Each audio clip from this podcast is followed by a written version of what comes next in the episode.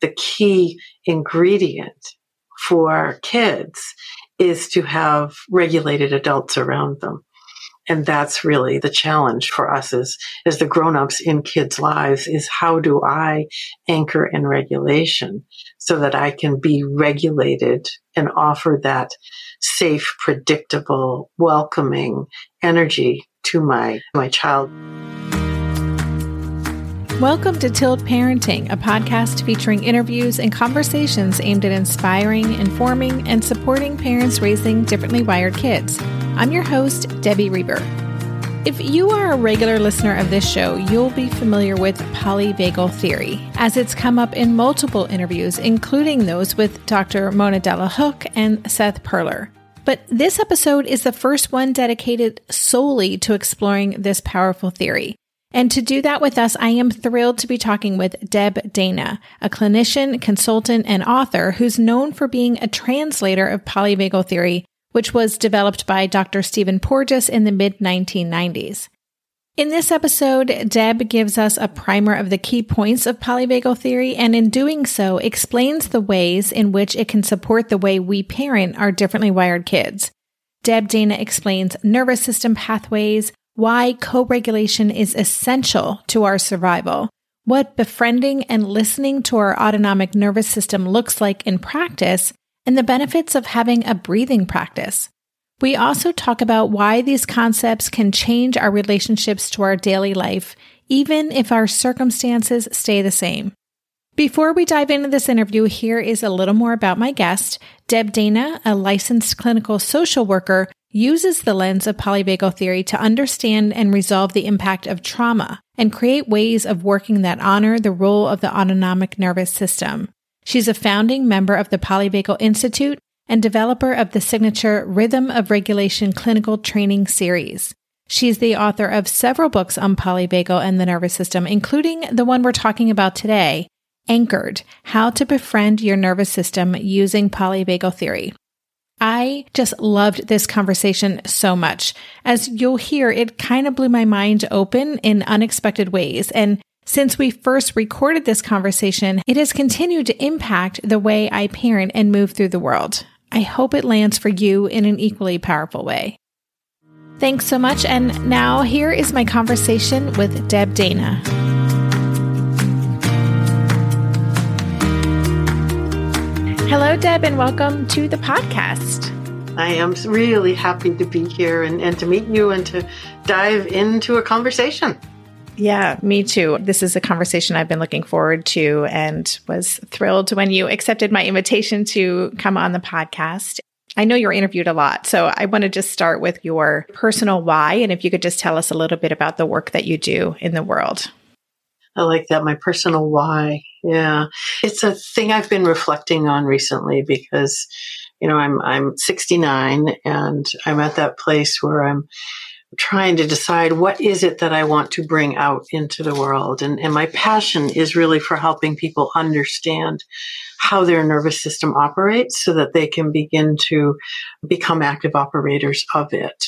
Because the nervous system is at the heart of every moment in our lives. And, and I think in the world we're living in right now, a regulated nervous system is a path forward to healing, to individual and, and community well-being. And it feels like it's a time to, to really be offering how I look at this work to to others. So I suppose my personal why began in the clinical world. I'm a, I'm a clinician and began, you know, wanting therapists to be able to help their clients in a different way.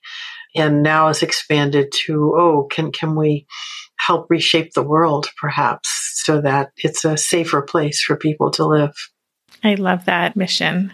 And it is so timely. You are known as a translator for polyvagal theory, which I love because it is complicated. Even reading your book, which we'll talk about today, I was telling my child, I have to keep going back and like rereading these paragraphs. And you're breaking it down in such an accessible way, but it's a complicated theory and just concept. And it's something we've dabbled in here on the show. Dr. Mona Delahooke has been on a couple times, and I know her work is very rooted in polyvagal theory. To talk about your book. What were you hoping to do through Anchored? And the subtitle is How to Befriend Your Nervous System Using Polyvagal Theory. Yeah, and, and, and we should give a beautiful round of sending gratitude to Stephen Porges, you know, my dear friend and colleague, who is the developer of polyvagal theory. And he and I were actually talking earlier today and, and, you know, just really marveling on his creation, right? Which, which has then allowed us as people, as clinicians, as parents, partners to understand how we are human in, in a different way, which really I think is the gift of polyvagal theory. And, and for me, I think, you know, writing Anchored was to bring these three organizing principles that I talk about neuroception, hierarchy, co regulation out of the therapy office and into the family home and everyday life, because this really is, I think, the foundation of how we move through the world.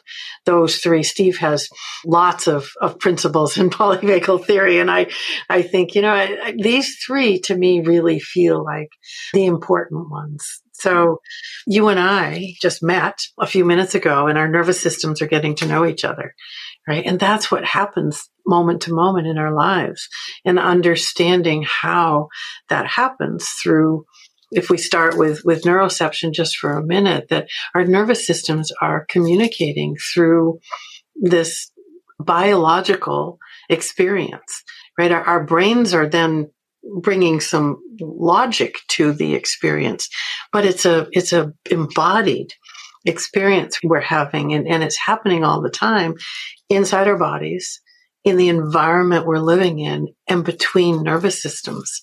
And I think if we just understand that to start with, it's pretty profound, right? It's a powerful experience because I can feel into my own experience and go, Oh, I'm feeling a little on edge.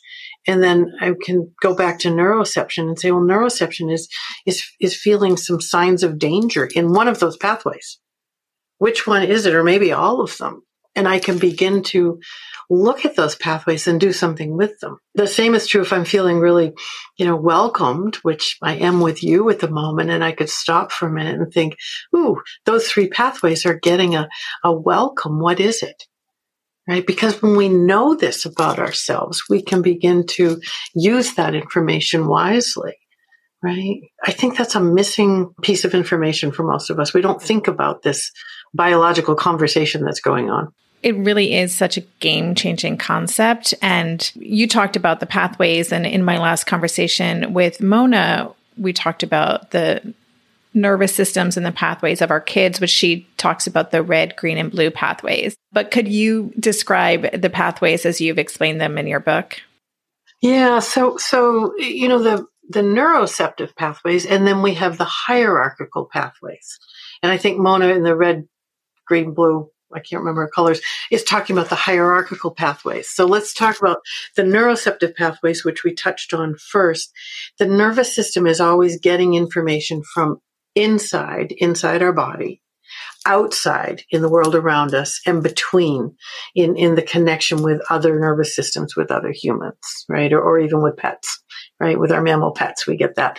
So that inside, outside, between is always bringing information.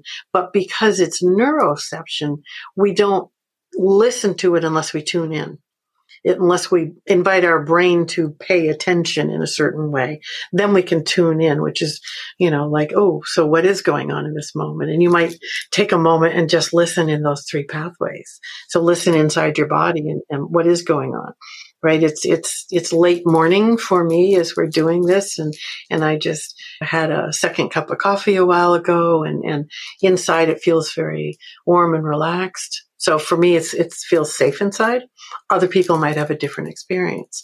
And then outside in the space you're sitting in to listen, you know, does it feel like a welcoming environment or is it a bit of a warning in your environment? And then the between, right? In the between. And for people listening, it can, the between can happen because our voices are, are reaching out right? You and I get to also see each other, you know, which adds that other between. But even the people who are just listening, there's a between happening. So that's the neuroceptive three pathways. And when the signs that we get are welcomes, we then move to a certain place on the hierarchical pathway. When there are warnings, we move to one of the two survival states. And that's where Mona's might be, you know, red, yellow, green. What we want to talk about is at the top of the hierarchy is what is called ventral. And then the first survival state we go to is sympathetic fight and flight. And most of us know that pretty well. And the third, the, the third state, the other survival pathway is what is called dorsal. And it's a place of shutdown collapse right? So we have these three states and depending on the signs from neuroception, we are then taken to one of those states. So we get that, that conversation between neuroception and hierarchy. And I think that that's a lovely thing to, to understand that, that it's our neuroception that then drives us to one of these states. And so again, when we're in one of these states, we have certain thoughts, feelings, behaviors, stories that come alive. And they're very different depending on which state we're in. And I think again, for moving through the world on our own, understanding, oh, I'm in more sympathetic anxiety at the moment. And so the story that my brain makes up around that is one about the world not being safe. If I'm in ventral feeling okay, regulated, organized enough to make it through the world, the story my brain makes up is, oh, it's interesting to explore today. And if I'm in dorsal, that other survival state, that, you know, where I'm in collapse, shutdown, disconnection, the brain makes up a story that says it's hopeless. Don't even bother. Right. And, and what's interesting to remember is that nothing in the experience is different the experience stays exactly the same. It's my nervous system state that, that brings these different stories, behaviors, beliefs, feelings to life. Right. So when I'm working with people, what I like to say is I can't change what happened to you.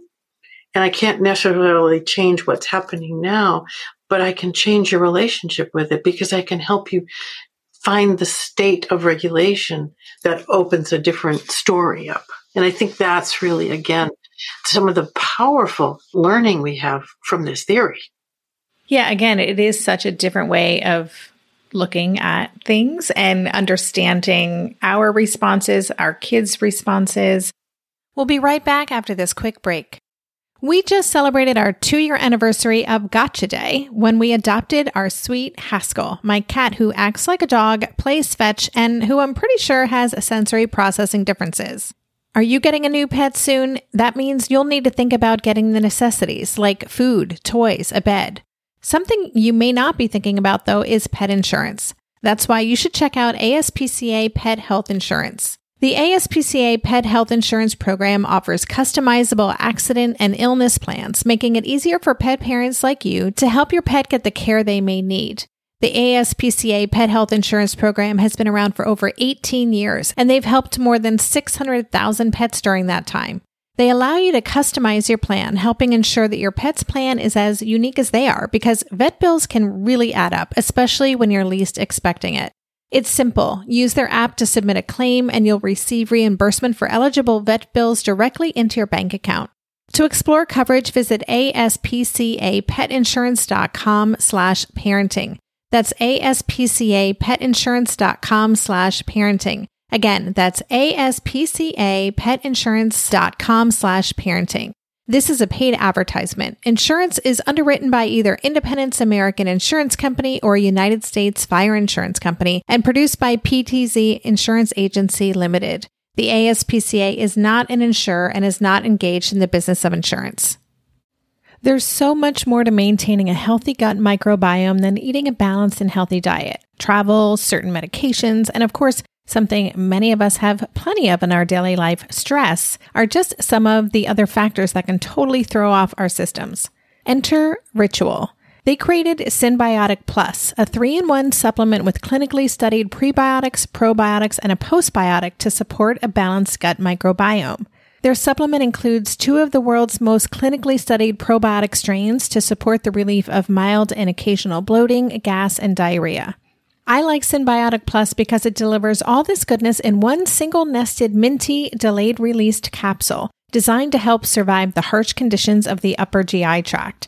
And because the capsules don't require refrigeration, I just keep them on my desk so that I get that helpful visual cue every morning. Plus, they're easy to bring with me when I travel. There's no more shame in your gut game. Synbiotic Plus and Ritual are here to celebrate, not hide your insides. Get 25% off your first month for a limited time at ritual.com slash tilt. Start Ritual or add Synbiotic Plus to your subscription today. That's ritual.com slash tilt for 25% off.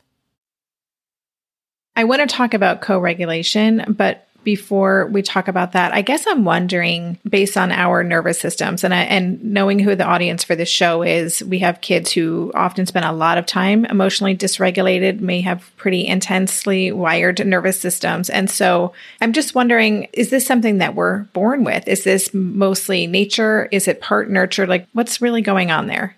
Yeah, that's a that's a great question. I think we come into the world perhaps with sensitivities but what the research tells us that our nervous system is shaped by our lived experience. So, so that could be a, a, a nature nurture. Well, there's a lot of research that tells us that we can reshape our system. And that's really why I'm a therapist to help people reshape their systems. Why I want to bring this to the world because I want people to know you're not, you're not locked into the patterns of protection that you experience right now. You can build patterns of connection and, and the world can feel different, can look different for you. So for kids who, who have more sensitive nervous systems, right? Whether it's the, the neurodiverse community or the population I worked with were kids who grew up in dangerous family systems, dangerous worlds, abusive experiences, and their systems are shaped by those experiences as well. And the, the lovely thing is that over time we reshape those systems, right? And the, the key ingredient for kids is to have regulated adults around them and that's really the challenge for us as, as the grown-ups in kids' lives is how do I anchor in regulation so that I can be regulated and offer that safe, predictable, welcoming energy to my my child. For me it's to my grandkids or to the children around. And the thing i would love to say is that none of us are anchored in ventral all the time, right? It's, it's not possible to do that. And so if you're a parent and, you know, you've reached the point where you, you just, you cannot hold your anchor in ventral, know that you're not alone, right? It happens for all of us many times a day. We leave and come back. And it's not the getting pulled out of ventral, out of regulation that's the problem. It's if we get pulled out and get stuck in dysregulation? If we can't find our way back to regulation. So the goal is to find ways to return home. I call it home to ventral, right? And when we're with our kids, help our kids begin to create their own pathways back to regulation, right? And, and it's challenging to do. Challenging for grown-ups in the world we're living in right now, and then challenging for kids because they're just learning, right? I think the nervous system inherently knows how to take us back to regulation. I do believe that. I know, I think it's built into our systems, but often we have to uncover those pathways and then walk those pathways often so that they become well worn pathways. And, you know, with the kids that I, that I see and even thinking about my grandkids, you know, they get dysregulated and they can't find that pathway back. And it's up to some adult in their world to be regulated and say, let me help you find the pathway back. Right. Then once you get on that pathway, you can begin to see the system coming back to regulation. And, you know, we have to be patient with that process. In thinking about co regulation, I wrote down that you said in your book, without co regulation, we can't survive. And even just reading that really blew my mind because in this work that I do, being the parent of a neurodivergent kid, first of all, co regulation, it feels like kind of a new concept to me. And then in the context of, wow, this could be really cool. Like, this would be a nice to have. Wow, if we can co regulate with our kid, that would really help them calm their nervous systems. But to read that it is essential for all of us for survival, can you talk a little bit more about that? Yeah, and, and, and I think it's important to talk about because in the world we live in, we talk about self regulation all the time, right? Self-regulation is, is what everybody's trying to teach and, and reach for. And yet, if we only self-regulate and can't also co-regulate, we can't experience well-being, right? And, and in the, the developmental order of things, we really need to learn co-regulation with a safe other first. And then on top of that, self-regulation then emerges. And for many, many people, that's not the case. It's done in the opposite way for all sorts of survival reasons. So yes, co-regulation is a biological imperative. We need it to survive and, and to thrive. And we sometimes are in relationship with people for whom co-regulation is very challenging right? And then our experience on the receiving end of that is often a move into some sort of survival state because the, the expectation our nervous system has is that we're going to reach out and someone will reach back, right? And for, for many, many of us, that doesn't happen for all sorts of reasons, right? You know, use my personal experience with my husband, Bob, who had a stroke seven and a half years ago. And so his capacity for reaching and offering for reciprocity changed and has not returned to what it was. And my nervous system still has that experience of feeling, you know, the, the wound, like the, the missing. And then my brain can come online and say, oh, it's not that he cares any less for you, but he can't respond the way he did.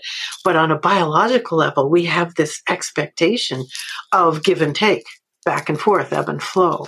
Right. And so for so many people, that doesn't happen. And then we have to see where do we find the co-regulation we need so that we can offer what is needed to another person.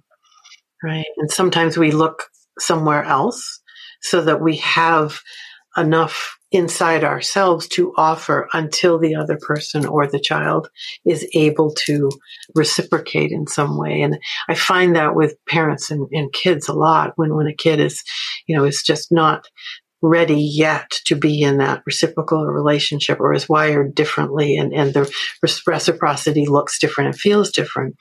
I have to help the parent figure out how do you find what you need so that you can feel filled and then you can get what you're looking for and offer in this other relationship and, and relationship with your with your child. So there are lots of ways to to find co-regulation. And i in the work with couples that i do i tell people we don't usually find it all in one relationship. It's just not the way we're built. You know it, it's multiple relationships that fit all of the things we're looking for.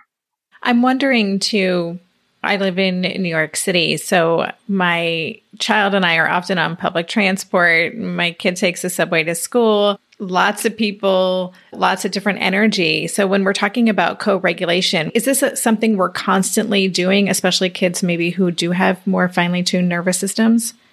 Yes, yes, always because you're through neuroception, you are always getting those cues right? And then the the the work is to you know uh, sometimes sometimes become more aware of the cues and sometimes have a filter for the cues. There there's both ends of that continuum where maybe i'm walking through the world and i'm oblivious to the cues. I'm not they're not rising to the level of my awareness. Or maybe i'm walking through the world and i'm getting bombarded by the cues and i can't make sense of them or turn the volume down on them. So both both are true. And you know we talk about co-regulation. We also co dysregulate. And we see that all the time. We see I'm surrounded by people who are, who are anxious or panicked and my nervous system, you know, follows them along because I, it, I'm just, it's too much for me. And so I enter a, a, survival state as well. And we see that often in when lots of nervous systems are dysregulating at the same time, that co-dysregulation happens. So yeah, and I, I was just thinking it, you know, you're talking about your child who you know, rides a subway to school. And I, I, live in Maine, right? No, no subways, no, no, none of that. I was like, wow, that would be an interesting experience, you know, for my kids and, and my two granddaughters walk to school, right? It's like they just walk a couple blocks and they're at school. I'm thinking it, that would be a very different nervous system experience, right? To be around so many other nervous systems regularly and then, you know, by the time your child gets to school, their nervous system has had to meet a whole bunch of challenges. And the challenges can change every day. It's unpredictable. You never know who's going to be on the subway with it. And unpredictability is really challenging for our nervous systems. So I can begin to understand what it must be like when your child gets to school. And then when we think, oh, and then when you get to school, you then have to create connection with another group of nervous systems. And we have a teacher or more than one, hopefully, but at least one adult who then has to try and navigate how is she or he the, the regulating influence for all of those nervous systems. We begin to see the complexity of bringing our, our beings together in this way. You're making me want to move to the country. Yeah. so, your book, you share a lot of strategies and methods for helping to get your ventral vagal system back online. One of your chapters earlier on is called Learning to Listen. And you talk about befriending your autonomic nervous system so that we can really start to know what it feels like when we go offline. This is an area of challenge for so many of my listeners because we are often triggered by our kids' behavior and then we struggle to co regulate. So, what does learning to listen really look like? Yeah, if we look at the world through the lens of the nervous system, we are really being asked to be responsible for our state and then be responsible for what we're putting out into the world from that from that state. And you know finding regulation coming there and anchoring there is is is the goal but it's very hard. And what i love to tell people is that it's the micro moments that are what we need to start with. It, it's not a great big, like, I'm going to stay regulated for the entire day today. Nope, I'm not. First of all, I'm not. I can't. And second of all, that's not what I need. I need to notice the micro moments. That's where I would start. So the moments when you feel okay enough, It's some, somewhere I started talking about ventral vagal okayness. It's not Zen bliss, amazing, all of that. It's just okay. I'm okay in this moment. I I can see my way forward. I can engage with the world. I, I'm organized enough to feel okay. And that came from my clients. They would say, Oh, okay. Right. And then it was like, that's beautiful. And I, you know, I called those micro moments glimmers. Right. And so we're looking for glimmers because when you find a glimmer, your nervous system has this experience of, oh, okay.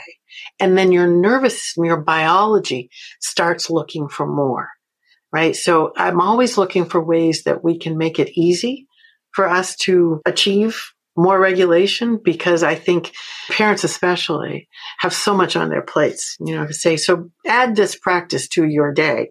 You know, they'll look at me like, are you kidding? Where would I do that? Right.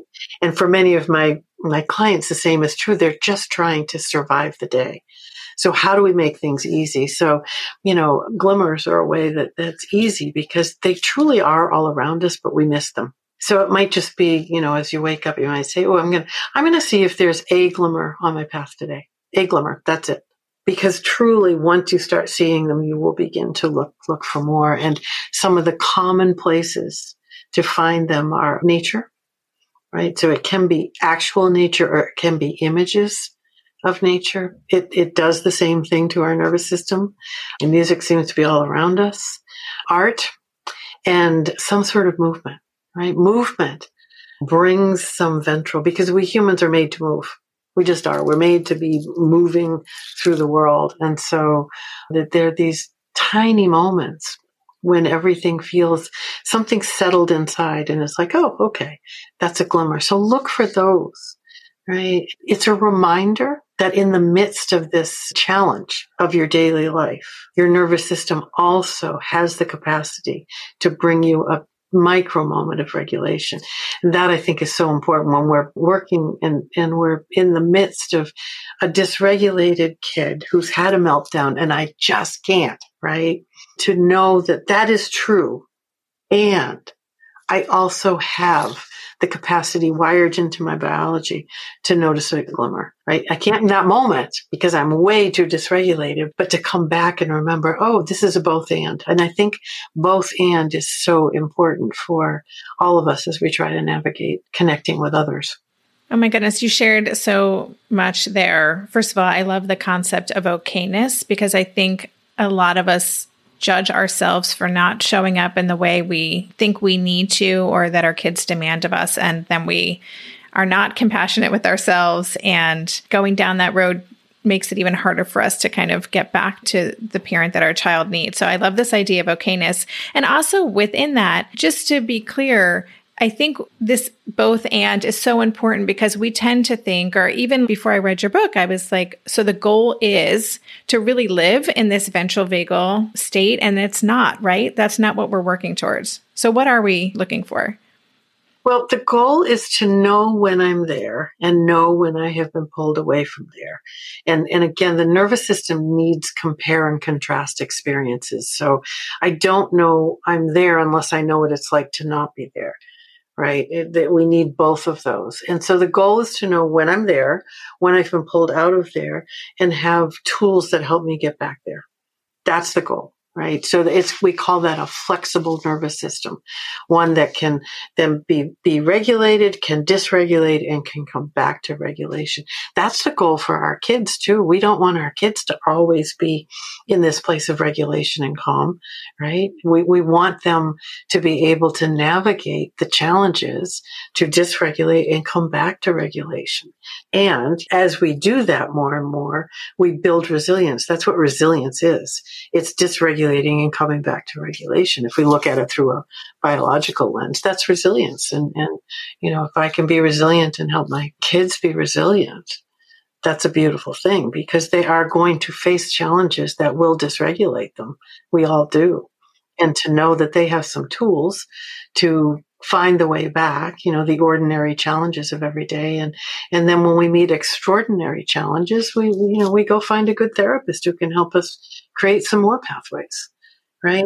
But my goal is to help people be able to navigate the ordinary and even some of the extraordinary challenges of daily life without needing a professional, but needing other people who understand the world in, in the same way, which, you know, if we come back to co-regulation, I think it's in speaking this language as a family and then, you know, with other families and, and with extended families and with friends so that we share this common way of understanding how we're human. And when I look and I see a child over there who I don't know, but is having a meltdown, I can have compassion because I understand what's happening in the nervous system and I can offer something to the parent, perhaps, even if it's just a, a smile. You know, those smiles we share, like, oh, I've been there. You know, I'm not judging you. I've been there myself. That's because my nervous system knows what that's like to be in that situation right? And I think that's a beautiful thing that can happen. We can create connections. Even, you know, remember neuroception sends messages. I don't even have to say anything. I can share that understanding with another just through a look. So profound. We'll be right back after this quick break. Hey there, it's Debbie. I love making this show and sharing conversations about how to support our awesome neurodivergent kids. I've seen how even one little insight from an interview can spark a big shift in daily life. But I know that raising complex kids can be messy and lonely. And just when we think we figured it out, something comes up that boots us right back to feeling overwhelmed and stuck. That's why I've poured everything into creating a way for parents like us navigating complex parenting journeys to join together and chart a path that feels positive, hopeful, and doable. It's the brand new Differently Wired Club experience. In the club, you'll get personal support from me and other seasoned parent coaches, six live calls every month where you can connect and get your personal questions answered, the opportunity to learn directly from authors and experts like I have on this show, monthly themes for getting specific and tactical, an exclusive private podcast feed, and the best, most generous community of parents. Seriously, these folks show up for themselves and each other, and that right there is really everything because it's a daily reminder that we're not alone. Our kids aren't broken, and we have totally got this. The recently rebooted Differently Wired Club is on a brand new platform with its very own iOS and Android app. It is such a great space. However, you learn, whatever your style, no matter the ages, genders, and neurodivergent profile of your children, the Differently Wired Club can help you cultivate the positive shifts you're hoping for. Join us today by going to tiltparenting.com slash club. That's tiltparenting.com slash club. I hope to see you on the inside. Are you overwhelmed by the things that get in the way of you doing what you want to do? Are you looking for ways to simplify life to better align with your values? Do you want to create space in your schedule so you have room for more of the good stuff? play, joy, relationships, gratitude, and more? If you answered yes to any of these questions, I invite you to check out Edit Your Life, a podcast to help you edit the unnecessary from your life so you have more room to enjoy the awesome. Through episodes with me, Christine Koh, and a range of super smart, compassionate, and thoughtful guests, you'll come away with big picture insights and practical ways to declutter your home, schedule, and mental space without getting bogged down by perfection. I have always believed that small moments and actions matter tremendously. My goal is to help you find agency and space in your life through doable baby steps that will leave you feeling accomplished instead of overwhelmed. Check out Edit Your Life wherever you enjoy your podcasts. I did want to ask you talk about the power of the breath as a way to get us back online. And I was wondering, I know it's a great strategy for in the moment, but doing this as a regular practice, can we also kind of front load our nervous system by doing that work? Yes, and I, I, love front loading. I tell people you need to be proactive about this because in the moment, you're never going to be able to reach for your resources because you're too far into survival, right? So all of these things we want to practice when we don't need them, right? Because then we begin to build that capacity and breathing is one of those. Breathing is an autonomic nervous system experience. So it means that if we manipulate our breath, we can begin to shape our state. The caveat I would offer is that we have created breath patterns or our nervous system has created breath patterns in order to keep us either away from traumatic material or keep us away from things that will dysregulate. And so as we change our breath and play with it, we just want to be careful because we're altering the pattern the nervous system has created to keep us in a certain place. So that said, yes, we want to practice. And the thing that, that I find the easiest is to talk about sighing because we sigh spontaneously many times a day. So it's something that, that just happens, right? And we can intentionally sigh because the research says that sighing interrupts and begins to reset just briefly both our thoughts and our biology. So it's a brain body experience of resetting. And so, and we sigh. I love to sigh. And when you invite somebody to, you know, okay, let's just sigh with frustration together, it's kind of fun. It brings a little sort of, oh yeah, that was a good one. So we sigh in frustration all the time. And sometimes that can just reorganize that chaotic energy a bit in sympathetic anxiety and anger that we have. If we sigh when we're hopeless or sigh when we're like giving up, it brings a bit of energy back in. And then I love the sighs of relief and contentment when I found my way back to ventral. Oh, let's just, let's celebrate this with a sigh, right? So I think people love sighing. It seems like a fun thing to do. So I do it with my grandkids. I say, Oh, come on, let's all sigh and you know, and they pick which kind of sighs, so then we can play around with it. So, you know, and I didn't write a ton about breath practices because there are so many people who are doing really brilliant breath practices and lots of breath for kids books that are written so you can find the one that fits and i guess i would like to say that our nervous systems have a comment about things when we say these are the five things to try. And this is where I started making personal menus. So I want you to make your personal menu because I kept getting in my inbox five things to survive social distancing at the beginning of the pandemic. And it was like three of them, my nervous system said, no, thank you that won't work. And one of them was a maybe and one was a yes. And I thought, oh, is there something wrong with me? So the answer is no, there's nothing wrong with you, right? That there's just your nervous system saying yes, no, or maybe. Right. So when you pick up a book that, that has breath practices, it might work for you, but you want to explore with the person you want to try it with and say, how does your nervous system respond? Right. If it's a yes, go ahead. If it's a maybe, experiment. If it's a no, go find a different one. right and and there's no there's no judgment in that right there's no right or wrong way here there's the way of each individual nervous system and so play around with finding the resources to create your own resource menu and families have a great time creating resource menus they actually create menus, you know, get very creative and write their menus and they all have their own. And, you know, oh, I'm going to pick from you know, category A and B today. And somebody else says, Oh, why don't you try my one over here? I mean, it's just a fun way to begin to play with how we're all, we work in these three organizing principles neuroception, hierarchy, co-regulation, but within those principles, we all have our own pathways. And I think that's really lovely to really honor right my pathway is is different than one of my granddaughter's pathways we have such fun with that because they're just so different and, and it's kind of fun to to think about that and she'll say oh, i'm going to do this i say oh i'm not doing that no that, that would not work for me. I'm going to do this. And she'll say, no, thank you. Right. So it brings some playfulness into what I think is, is a really powerful learning that we all are trying to deepen our connection to our nervous system. That's the listening piece. Tune in right? Your nervous system sends you information. And sometimes we think about an instinct or a gut feeling, right? That's your nervous system talking to any symptom and in the, the clinical world in the medical world we have symptoms right? If we think about that another way the symptom is your nervous system trying to tell you something. So if you look at your kids and what's happening their behavior or their symptom and think oh their nervous system is trying to be heard. Let's see how we can listen. That's where we want to go. So good.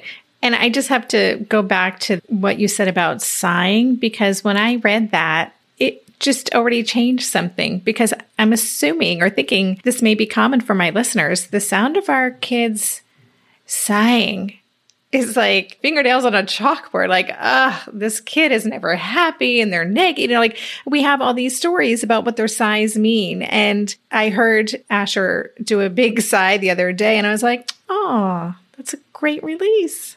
Right. And isn't that a beautiful experience? I love that. And, and maybe you even said that out loud. And then that brings attention. Oh, right. Because yes, our brains make up a story when somebody sighs around us. So now that you have the information that sighing is a reset of the system, your brain has that context will make up a different story, just like you did when Asher sighed. Absolutely. That's really when we understand the science underneath things, we see it differently, which is what we're trying to do. So yeah, so let's sigh away. Absolutely. I will happily do that.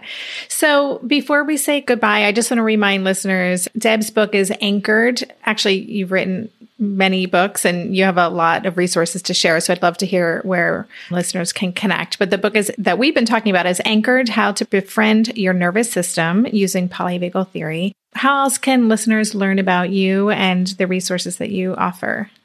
Yeah, come to my website. Come take a look around. It's rhythmofregulation.com. And there's a, a lot of free resources, recorded meditations, all sorts of things you can find. And I will say to your listeners in early 2023, there's going to be a mapping series for curious human beings, which is what I like to call my non-clinical population that, that will be on the website because I really do want to reach out to just you know, everyday people who are trying to figure this out. So yeah, come visit. I will definitely be checking that out. So thank you. And listeners, I'll have links to all of this in the show notes and I'll update the show notes um, when that is available as well. So, gosh, Deb, thank you so much. My mind is a little blown right now. So I just appreciate you are such a good translator of this. I, ha- I feel like I have a whole new, deeper understanding of, of, you know, polyvagal. And it's going to just change the way that I show up or even just look at the world, not just my kid or my partner, but the world. It's incredible work. So thank you so much. Uh, and I have to say that that just warms my heart because that is what I hope happens for people, that it changes the way, you know, we see the world. You've been listening to the Tilt Parenting Podcast. To go deeper into this episode, visit the extensive show notes page. For every episode, there's a dedicated page on my website with links to all the resources mentioned, a full transcript, and a podcast player with key takeaways marked so you can easily go back and re-listen to the sections you're most interested in. Just go to tiltparenting.com slash podcast and select this episode. The Tilt Parenting Podcast is hosted by me, Debbie Reber, author of the book Differently Wired and the founder of Tilt Parenting. This episode was edited by Andrea Curtis Amasquita, and show notes were put together by myself, Andrea, and Lindsay McFadden. If you get a lot out of this podcast and want to help cover the cost of its production, please consider joining my Patreon campaign. On Patreon, you can sign up to make a small monthly contribution, as little as $2 a month, and it's super easy to sign up. Just go to patreon.com slash tiltparenting to learn more, or click on the Patreon link on any show notes page. To follow Tilt Parenting on social media, go to at Tilt Parenting on Instagram and Twitter and on Facebook. Lastly, please help this podcast stay visible and easily found by the listeners who need it by subscribing and leaving a rating or a review on Apple Podcasts or wherever you listen to podcasts. Thank you so much. And that's all for this week. Stay safe, stay well, and take good care. And for more information about this podcast or any of the resources that Tilt offers, visit tiltparenting.com.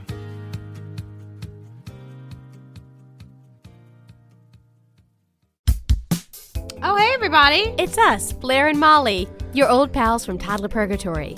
Two moms who are also actors, who are also creative beings, who sometimes feel stuck. And this is our new podcast, Unsticking It with Blair and Molly. What happens when your creative spark just seems to disappear? Gone. Poof. Bye. See ya. What happens when life gets in the way of your creativity instead of nourishing it? That's what happened to Molly and me. We felt like the thing that drove us creatively stopped working and impending doom had in fact impended. Totally. So we decided to do something about it. And that was steal ideas about getting unstuck from the most creative people we can find. We talk to guests about how to break through the mucky, gluey, sticky wall that can get between you and your creativity. We hear about their journeys, their successes, their challenges, and even their bougie coffee shop orders. Mm-hmm. And we're not just talking Bob Ross type paint on paper artists here, though we talk to them too. We're talking to actors, creative directors, dancers, and people who are working hard to be their best creative selves in a world that can sometimes feel real uncreative. We all have something to teach each other, so let's steal their ideas together. Join us, won't you, as we deep dive into how to unstick ourselves from the life gunk that can get in the way of our creative freedom. Pandemics, school calendars, world events, lack of sleep. Oh, get out of their life gunk. And let's get back to your best creative self. Subscribe to Unsticking It with Blair and Molly. You're not going to want to miss an episode. Unsticking It with Blair and Molly, because sometimes life sucks.